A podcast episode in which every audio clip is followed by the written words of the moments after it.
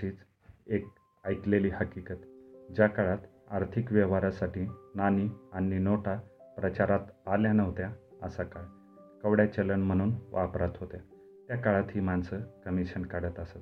बाळकोबा नावाचे ग्रस्त त्यात चॅम्पियन बाळकोबांना त्यांच्या मित्रांनी एकदा चॅलेंज दिलं. एका कवडीला मोठ्यात मोठी पाच लिंब मिळायची. लिंब आणायचं काम बाळकोबांवर सोपवण्यात आलं. दुसऱ्या दिवशी बाळकोबांनी खरोखरच सर्वात मोठ्या आकाराची लिंबे आणून दाखवले. मित्रांनी विचारलं बाळकोबा तुम्ही प्रत्येक कामात कमिशन काढता पण ह्या व्यवहारात तुम्हाला मध्ये हात मारता आलेला नाही. बाळकोबा विशिष्ट अर्थाने हसून म्हणाले असं तुम्हाला वाटतं? कमिशनला जागाच नव्हती बाळकोबा म्हणाले असं तुम्हाला वाटतं. कारण तुम्ही बारकाईनं माझ्याकडं पाहिलं नाहीत. सगळे काकदृष्टीने पाहू लागले. पण पत्ता लागेना हरलात. सगळ्यांनी माना डोलावल्या. मग बाळकोबा म्हणाले सकाळी पूजा केली. गंध उगाळताना खोड वापरलं नाही. थोडी कवडी वापरली. दोन चार वळसे दिले. त्याचं हे कपाळावर लावलेलं गंध हे कमिशन. त्याच कवडीची ही लिंब. आता बोला. त्या काळापासून पैसे खाणं ह्या विषयावर सगळ्यांची वाचाच गेली आहे. बाळकोबा ह्या पर्वताचं गौरीशंकर म्हणजे हर्षद मेहता असं आजपर्यंत तरी समजायला हरकत नाही. दुसरा कोणी एक कुठेतरी तयार होत असेल. मला एकदा पासपोर्ट ऑफिसमध्ये अजब माणूस भेटला. त्याने मला मी माझी व्हिजिटिंग कार्ड पाठवता क्षणी ओळखलं. हे मी खूप नवलाईनं सांगावं अशातला भाग नाही. वाचनाचं मध्य ज्याला ज्याला चढलेलं आहे असा वाचक तमाम लेखकांना ओळखत असतो. हात जोडून नम्रपणे त्यांनी विचारलं काय सेवा करू? सेवा नको काम करून द्या. म्हणजे सेवा? मी त्यांना थांबवीत म्हणालो. मला सेवा शब्दाची भीती वाटते. सामाजिक कार्य करणाऱ्यांचा तो लाडका शब्द आहे. ज्याला काही काम करायचं नसतं तो सेवा शब्द वापरतो. वापरणाऱ्याची नम्रता आणि ऐकणाऱ्याला अहंकार. दिलखुलास हसत तो म्हणाला काम सांगा. तुमचं ऑफिसचं नावच असं आहे की ऐक येणाऱ्याचं काम त्यात प्रकट झालंच आहे.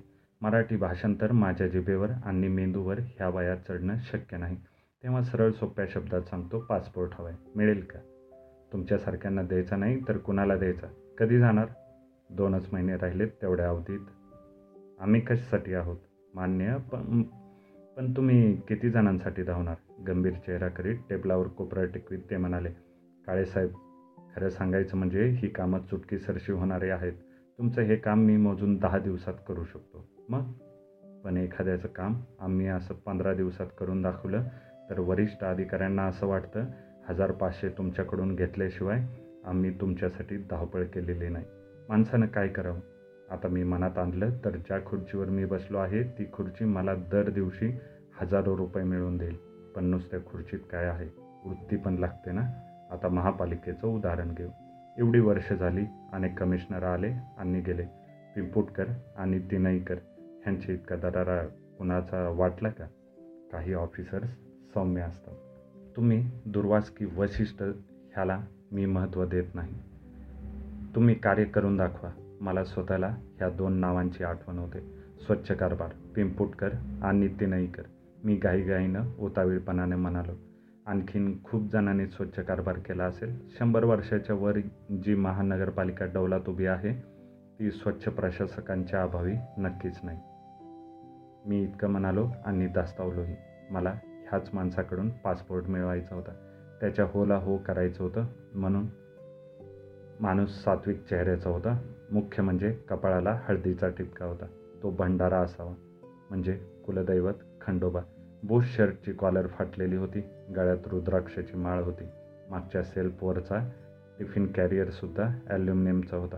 तो खुर्चीबरोबर येणाऱ्या अधिकारांचा दुरुपयोग करीत नव्हता. ह्याच्यात सर्वत्र ह्या खुणा होत्या. तो मृदू आवाजात म्हणाला स्वच्छ कारभार करप्शन याच्या माझ्या व्याख्या आणि संकल्पना वेगळ्या आहेत. करप्शन म्हणजे प्रत्येक वेळी त्याचा पैशाशीच संबंध असतो असं नाही. लायक आणि कर्तव्यदक्ष माणसावर अन्याय करायचा. मर्जीतल्या माणसांना शैक्षणिक पात्रता नसतानाही क्वालिफिकेशन्समध्येच फरक करायचा. रातोरात हातोहात सरकारी मंजुरी मिळवायची आणि पात्रता असलेल्या ऑफिसातल्या माणसाला न्याय मिळवण्यासाठी कोर्टात जायला लावायचं. हेही करप्शन आहेच. करप्शन मी मानतो. तेही तसा अनुभव आला म्हणून माझी स्वतःची बहीण इन्कम टॅक्स ऑफिसमध्ये आहे. ती सर्व दृष्टीने क्वालिफाईड आहे. पोस्ट ग्रॅज्युएट आहे. तिला डावलून प्रमोशन मर्जीतल्या माणसाला मिळावं म्हणून प्रमोशननंतर ती माणसं हवं ते क्वालिफिकेशन्स मिळवतील असा नियम बदलून घेतला. तुमची बहीण गप्प बसली? नोकरीला लागल्यापासून ती अन्यायच सहन करत आली आहे. तिच्या वरिष्ठ अधिकाऱ्याने तिला अपॉइंटमेंटच दिली नाही. कुसुम भावे हे अधिकाऱ्याचं नाव सध्याच्या कॉम्प्युटरच्या जमान्यात शैक्षणिक पात्रता उच्च पदासाठी वाढवायची की कमी करायची? नुसतं भावे आडनाव आणि कुसुम नावाने काय होतं? कुसुम नावातला कु कुगुरात मातल्या कुसारखा समजायचं का? आडनावाप्रमाणे भाव ही शुद्ध हवा. तुमची बहीण आणखी वरिष्ठ अधिकाऱ्याला का भेटली नाही? भेटली. तो लाख माणूस आहे पण त्याने कोर्टात जायला सांगितलं. तुमच्या सात्विक स्वभावाचा योग्य उपयोग न करणं हेही करप्शनच. सत्ववृत्ती हे परमेश्वरी वरदान. हाताखालच्या निष्ठावंत माणसांना मदत न करणं हे त्या वरदानाचं करप्शन आहे. हे वाक्य बोलताना त्यांनी रुद्राक्षाची माळ हातात घेतली. क्षणभर डोळे मिटले. मग म्हणाले तुमचं काम करून टाकू. तुम्ही आमचं एक काम करा. असं सांगणं म्हणजे सांगा ना आमच्या बहिणीवर होणाऱ्या अन्यायावर काहीतरी बोला. कोर्ट न्याय देईपर्यंत ती रिटायर होईल. तुमच्यासारख्या लेखकाने दखल घेतली तर तेवढंच तिला समाधान. आपल्या ह्या मुंबईत रेल्वे वाहतूक कोसळली म्हणजे स्टेशना स्टेशनावरून हमे खेद हे असा अनाऊन्सर लाऊडस्पीकरवरून टाहो फोडतो. पॅसेंजरचं नुकसान मनस्ताप त्याने भागतो का? तुमच्या त्या कुसुम भावेने हातोहात नियम बदलून आणला असेल तर तुमच्या बहिणीला वरची जागा मिळू नये हा उद्देश उघड आहे. त्यानंतर त्या रुद्राक्षवाल्याने मला दहा बारा हेलपाटे मारायला लावले. कडक कपड्यातला त्याचा शिपाई पण ओळखीचा झाला आणि एके दिवशी तो शिपाई तर चक्क माझ्याबरोबर फुटपाथवर आला. काय म्हणतायत आमचे साहेब? मी चिडलोच होतो. मी सांगितलं माझं काम त्यांनी झटपट केलं तर त्यांनी पैसे खाल्ले असं सगळे समजतील. शिपाई वेगळ्या अर्थाने असला. काय झालं? मला आता पंचवीस रुपये द्या. उद्या पासपोर्ट घेऊन जा. त्यातले पाच रुपये माझे वीस आमच्या साहेबाचे. फक्त वीस रुपयांसाठी दर दिवशी अशी चाळीस माणसं धरा की मग किती होतात? अरे तो फाटका शर्ट रुद्राक्षाची माळ कपाळावरचा भंडारा तो त्यांचा युनिफॉर्म समजा. पंचवीस रुपये द्या. तुम्हाला स्कूटरवरून स्टॉपवर सोडतो. तुझी स्कूटर आहे. आता साहेबाची चारचाकी गाडी आहे. मग शिपायाची दोन चाकी तरी. मी मुकाट्याने पंचवीस रुपये काढून दिले.